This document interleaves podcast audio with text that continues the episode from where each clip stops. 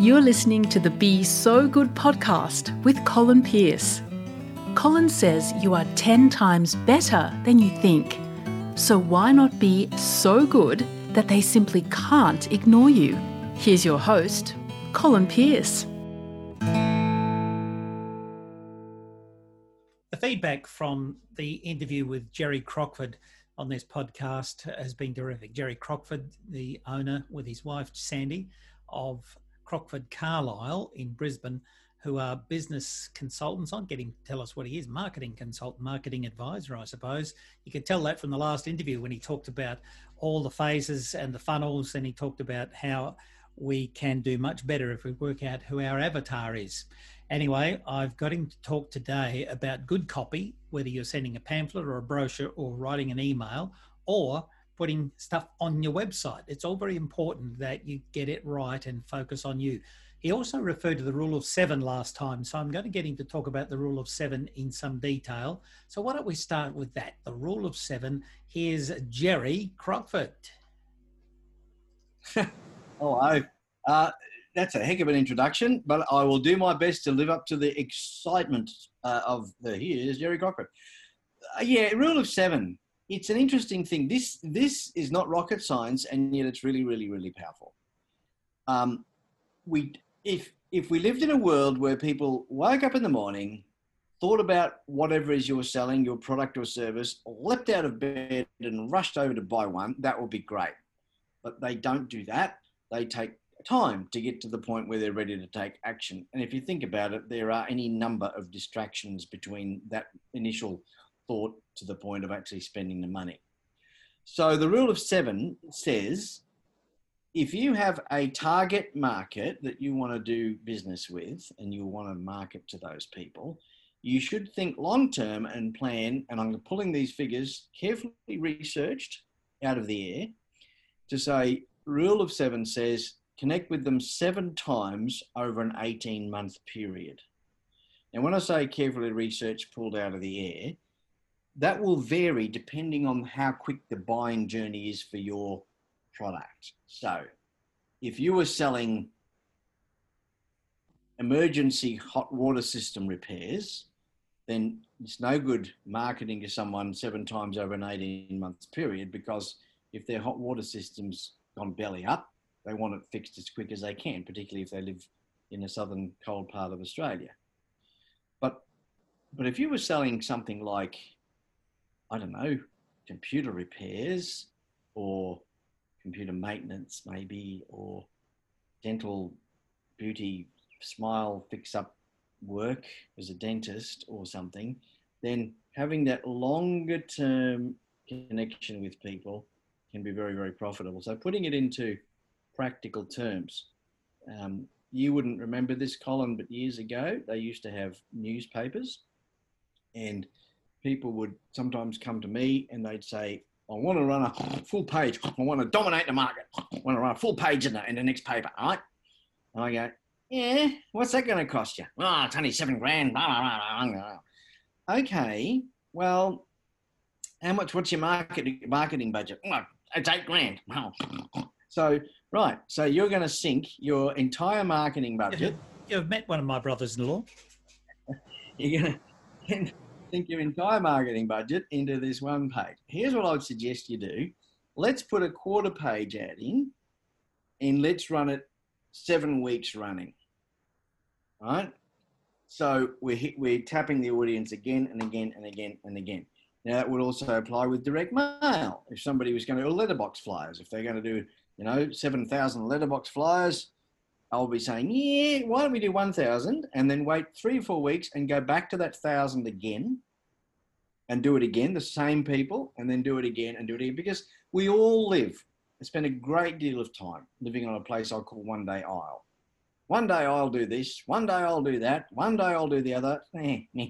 So what happens is people get your exciting flyer out of the letterbox and they stick it on the fridge under the magnet and there it sits and then it's all very well because one day I'll do that. I'll go to that restaurant, but then the council rates notice arrives and goes on that magnet and a note from school about school concert arrives and goes under that magnet, and something else goes in. You turn the magnet sagging, so you have the magnet magnet auditing session where you go and throw it all in the bin, and you never did get to go to that restaurant. So the restaurant owner, if he was smart, would have been in your letterbox again, and again, and again. This So, like I said, of something that I heard at a direct mail symposium run by a very clever American direct mail specialist long before the internet replaced direct mail. Remember the old um direct mail with the Reader's Digest, and you had two one cent coins, and if you peeled one off and put it on the back page, all that sort of stuff it was quite a science to making direct mail happen. Uh, he talked about test mailing. yes, And the idea of test mailing was to lose money in small amounts. there and you you could find out if your mail was any good, and if it wasn't, didn't get any response, you gave it up. And I think you're on the same sort of mindset that you send a, a thousand rather than seven thousand is a bit on the same bit on the same side of the factory, really, isn't it?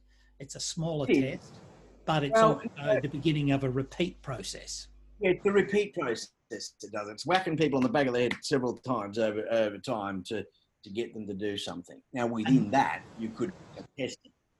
A lot of Um, people will tell you, and they've told you thousands of times. Oh, back in the day, they'd say, "Yeah, I did direct mail, didn't work. Mail doesn't work." Or I sent emails, doesn't work.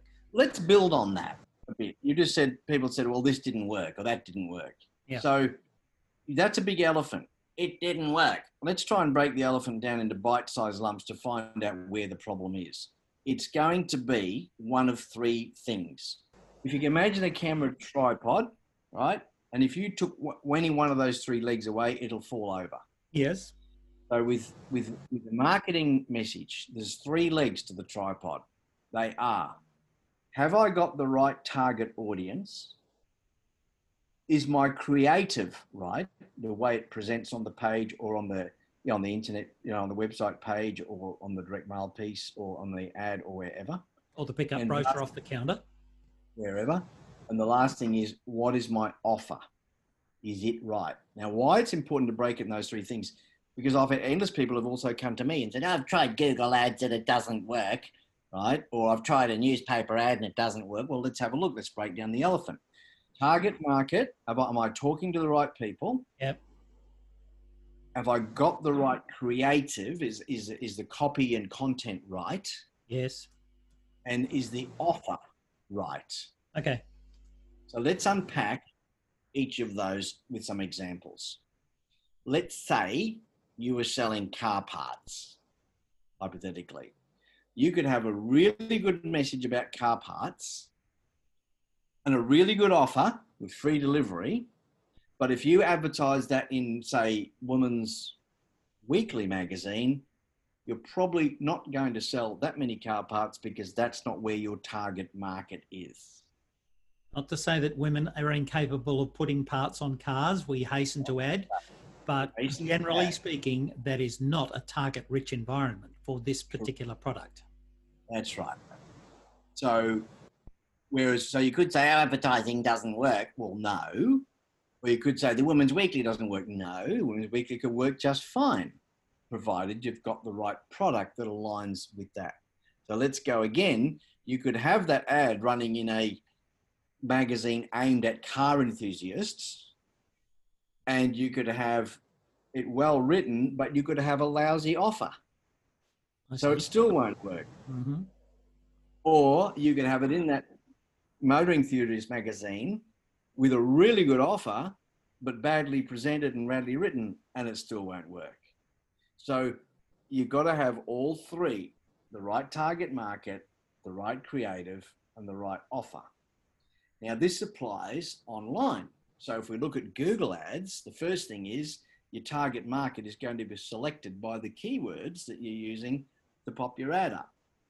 So I've just been talking to a, for example, a, a home builder that's building uh, modular homes down in, in Sydney, and he's wondering why he's not getting many nibbles on his Google ads. Is because he's got the wrong keywords. He's not coming up for the people who are searching for what he's looking for, what he's offering. Right. So his target market is.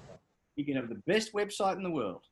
He can have the best offer in the world, but if he isn't going to get people to the website in the first place, then it's not going to work. Is what is it that your target market are searching for? And just referring back to our previous uh, podcast, we've got to think about what they're searching for at the awareness stage of the buyer's journey when they're just figuring out that they've got a problem that they need to solve at the at the consideration stage when they're considering their options. Do I want one of these? One of these? Oh, one of those. Is that what I want? Right. And then at the and at the final stage, so you've got to think about the keywords for all those to get your right target market. So yeah. that's one look at our tripod. Then you've got to have the, content right for that target market so that it aligns with their expectations. I'm learning about this. Oh, this is the article that I want. Yes. Right. And then it's got to be presented well. So if it's a web page, is it clean? Can people find things easily? Don't make me think. That's the golden rule with web page design. Don't don't hide the phone number down the bottom left because people are used to seeing it up the top right corner. It's like if you stand on a street corner, you expect there to be a letterbox over there, a bus stop over there. Where am I? Oh, the street sign will be just there, and, and you know where stuff is, and there'll be a rubbish tin over there. Web page design is the same. You've got to make it really clear and really simple so people don't have to think about where to click. Target, creative, and offer. Can we yeah. do a little bit more about copy, about creative? Because pretty well everybody is sending emails. Hello, Bob. Uh, just wanted to tell you about our new model. It's really good. Uh, it's big, it's round, German designed. Mm. Uh, so with email, do you want to talk about email a bit? Yeah. Why are you interrupting me? That's the first thing you've got to think. Why are you what? Sorry? Why are you interrupting me? And why should I read this email? Well, I'm interrupting it because I want to sell you something. Yeah, that's I'm desperate. I have a great need to sell this because I've got quotas to meet. So bad luck about you getting interrupted. That's right. Click goodbye, delete, gone. So that's the first thing. It's not about you and you what you want to sell. It's got to be about me and my miserable life and how you can improve it. All right. So I'm interrupting you because I've got this that will help you do that. Oh, I will now read this to learn out how I can do that. So that's the first thing with email. Think about think about why you're interrupting this person and get the value proposition up early in the piece. In the early days, we used to get a bit impudent, me more than you, I think, and we would tell the person what they were thinking, what they were feeling. And that's a bit outrageous. We've got to ask them if that's how they're feeling. We can hardly say, uh, Do you feel stupid because you've got black ga- glasses on a bald head? Uh, yeah, of course you do. Every, I was a bit at the back. I can't. You can't start by kicking the beehive over, can you? Maybe. Oh, go on then. I, I wouldn't be totally allergic to do it to, to, not kicking over the beehive. I mean, um, uh, do you know where Noah kept the bees on the ark? No. They're in the archives. Um, so um, Saw a bald guy the other day with a big comb in his pocket, and I said, "What are you doing with that?" And he says, "I just can't part with it." There you go.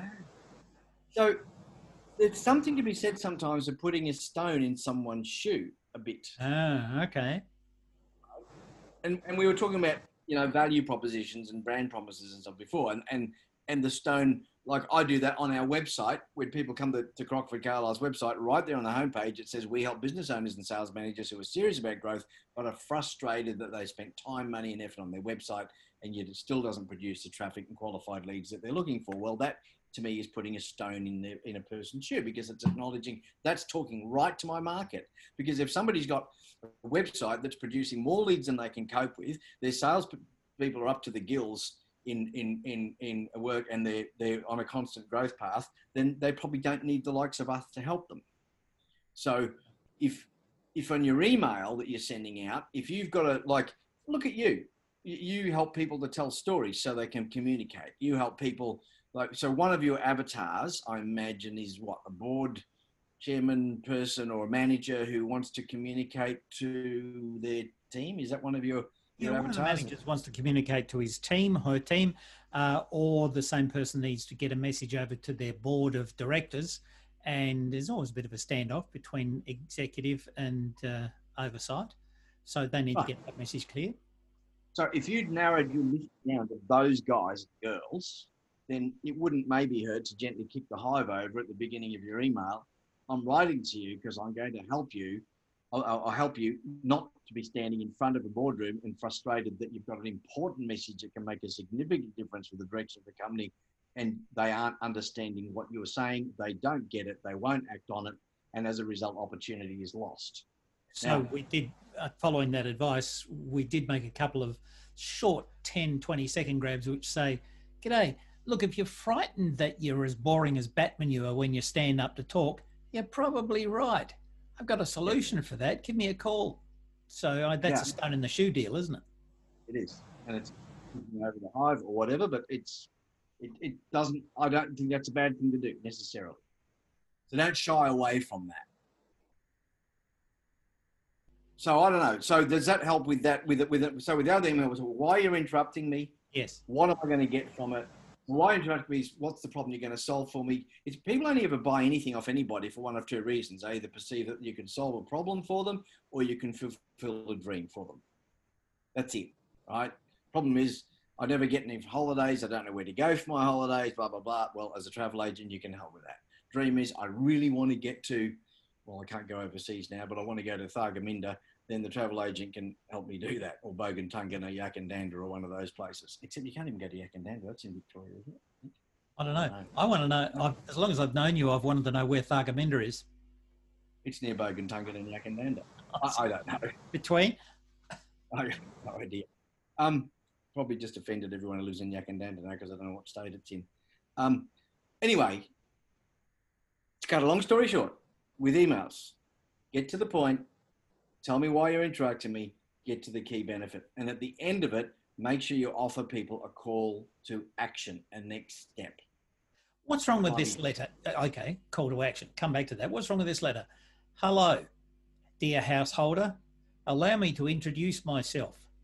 I have just taken up the uh, dealership of the uh, Thargomindah Real Estate Company, and we are interested in finding houses for sale. Um, You've lost me in the first sentence. Yeah. I want Yeah, you to, absolutely. and everybody watching and listening knows that my favourite saying ad, ad infinitum is talk about me, the nicest guy in the world, the centre of the universe, the only person I think about from dawn till dusk. How about rewriting that letter for the Thargomindah Real Estate Company? Yeah. instead Well, you have to "Allow work me out to introduce myself. Yeah. So who's your avatar? It's probably going to people who want to sell a house because I know real estate agents always have the problem of they've got. But I understand from working with real estate agents over the years, getting stock is the hard part. Selling it is not so hard, right? So let's assume if, if the Thargomindah new real estate agent in Thargomindah was going to send out that, that that little email or that letter, he'd be going something like, and this is off the top of my head and not prepared, so I might muck it up, but it's going to be something like, Hello, I wanted to get in touch because I know in Thargomindah there are people who have beautiful homes that have a great deal of value, but they're disappointed because they don't fetch the price that they should when it comes time to sell them. Hello, I want to introduce myself. My job is to get people to help people to get better price for their home, to show them how to present it, how to market it, and how to find that one person that they need, which is the buyer. And so it goes. See, that's talking to me about my problem and not about him and who he or who he is. Yes, and it's not so direct as to be insulting, but it is direct enough to be arresting and to say, I think he's interested in I think he's interested in me, Dale. He's He understands my problem. a house. He understands my problem. So I'll read what he's got to say. Good on you. Hey, you've done beautifully today. Uh, is there such a thing as a differentiation between a warm market, a cool market, and a cold market? Would you write the same piece of copy or email or website guff to each group? Warm market, cool market, warm- cold market. I'm going to go warm, cool, cold to the buyer's journey of awareness, consideration, decision. Right? In, in, Awareness, consideration, decision. Go on. Right. The cold market is where they're just aware of their problem. Right. A warm market is when they're considering their options now, so they're open to learning more. And then what's the last one? Warm, cold. What did you say? Cold, warm, hot. Sure. Uh, warm, cool, cold. Cold is at awareness stage when they're just figuring out their problem. Cool is where they're figuring out, oh, I do have this problem. I want to do something about it. I'm going to consider this, this, this, this, this. And then warm is when they're getting close now to being wanting to talk to a salesperson. And I'm trying to see if I can answer that question myself. So, approaching a cold market would be the web copy, the general web copy, or a general piece of brochure copy, and inviting what you said a call to action. Call us, tear off this penny and put it in the back of the envelope, uh, drop into our office, call to action. Once they respond, then a piece of email, I dare say, or a quiz or something of that nature goes out to the respondent and says, Yeah, uh, you've warmed up a little bit. Let's see if we can warm you up again. Ask for this. Are you with me? Yep, getting there. And you did this all the time, so you take you take over now. Thanks. So now we get into the world of what we call progressive profiling and marketing automation. So progressive profiling is you don't know when someone comes to your website whether they're cold, warm, hot, whether they're at the awareness stage, a consideration stage, whether they're close to deciding. You don't know diddly squat about them. And it's pretty hard to find that information out if you ask them it all in one go, right? Because that would mean a form asking rage, name, serial number, blah, blah, blah, blah, blah, blah, blah. Yeah. So you can use, we use technology to do what's called progressive profiling on a website. So it works like this. Somebody comes to a website, uh, let's say that they're interested in, they're looking for a uh, retirement village, somewhere to live, right? Yes. So we have some content on there about the retirement village, and about the houses that are for sale, and all, and the you know the different um, activities in the place, and the social interaction and health benefits of living with a bunch of folks who blah blah blah blah. And how to decide whether you're ready for retirement, uh, whether to ask the family, what will happen to your investments, all stuff that will attract the interested party. So then we will offer them on that website. They're not ready to talk to a salesperson yet, but let's offer them something. It might be a little ebook about um, 15 things to look for in a retirement village, the, the traps and trips to watch out for when considering where to live. Yeah, this is right? good. Yeah. Now, when they go to download that, we'll have a little form there that asks them some basic information. It might be first name, last name, email. And by the way, are you interested in looking for yourself or for a loved one? Okay, and um, are you interested in um, care? Now, when they download, so now we know about that person, first name, last name, email, whether looking for themselves or for a loved one, and whether they're interested in care, right? So then we've now got their email address. So we're then, so using marketing automation, we would then send them a follow-up email the next day. Says, thank you for downloading our little guide about the traps to watch out for, blah, blah, blah, blah, blah. We know went from freezing to cool. Correct. Correct. So we'd leave it go then maybe seven or 10 days. And then they get another email that says, Hello, Mrs. Fudpucker. I want to thank you again for downloading our little ebook the other day. I hope you found it useful. I noticed when that you downloaded it, you indicated you were looking for a loved one. So it probably means that you're looking for mum and dad and trying to get some information for them we've got a handy little document which is called how to have the conversation with mum and dad about because no about when they should move because over and over again we hear from our residents they say i should have done this years ago. I've been struggling with mowing the lawn. I've been struggling with changing a light bulb and i've moved into this place. Oh, i wish i'd done it earlier. So you might want to download this little guide to get that information. Blah, blah, blah. and when they go to download that guide with progressive with the technology you can use today with that progressive profiling it won't ask them the same questions. It remembers that and then now ask them another question to build the profile. This time we might say here's your guide. And by the way um, what hobbies are your your mum is your, uh, is is it for your mum or your dad? And what hobbies are they're interested in? And this is about the third interaction. It sounds like a rule of seven could apply to all of this. Absolutely but and the magic is It's the rule of seven, it's that repeated contact. But each time you're coming back, you've acknowledged that you understand a little bit more about that person and let me give you something else that you need. Whereas if they told them it was for themselves, we won't be talking about their mum and dad. We'll be talking about themselves. Got it. If they said they're interested in care, then we'll say, Would you like some information about the care arrangements that we have at our retirement village? If they've said, No, I'm not interested in care because I'm, I'm, I'm fit and lively and I don't want to, you know, I'm not, don't know about that, then great, we'll send them information about why jogging five kilometres a day when you're 60 is beneficial or 70 or whatever. All right. And so it goes. So Good. that's getting real smart now. The rule of seven of the repeated contact, but talking to me about me and what my problems are and, and my my goals. Stunning.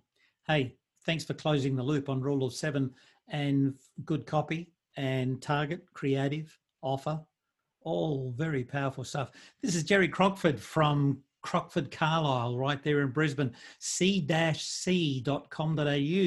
will get you in touch with the company, will get you in touch with Jerry and his designers, his creatives, his copywriters, and his French SEO word finder will get into gear for you and help you with the rule of seven, your target, your creative, and your offer.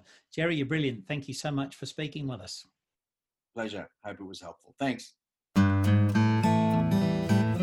You've been listening to Be So Good with Colin Pearce. Please share the link with someone who needs to be reminded that they are 10 times better than they think. For more episodes, check out the playlist at colinpearce.com slash podcast. And don't forget to drop a review in iTunes. It really does make a difference.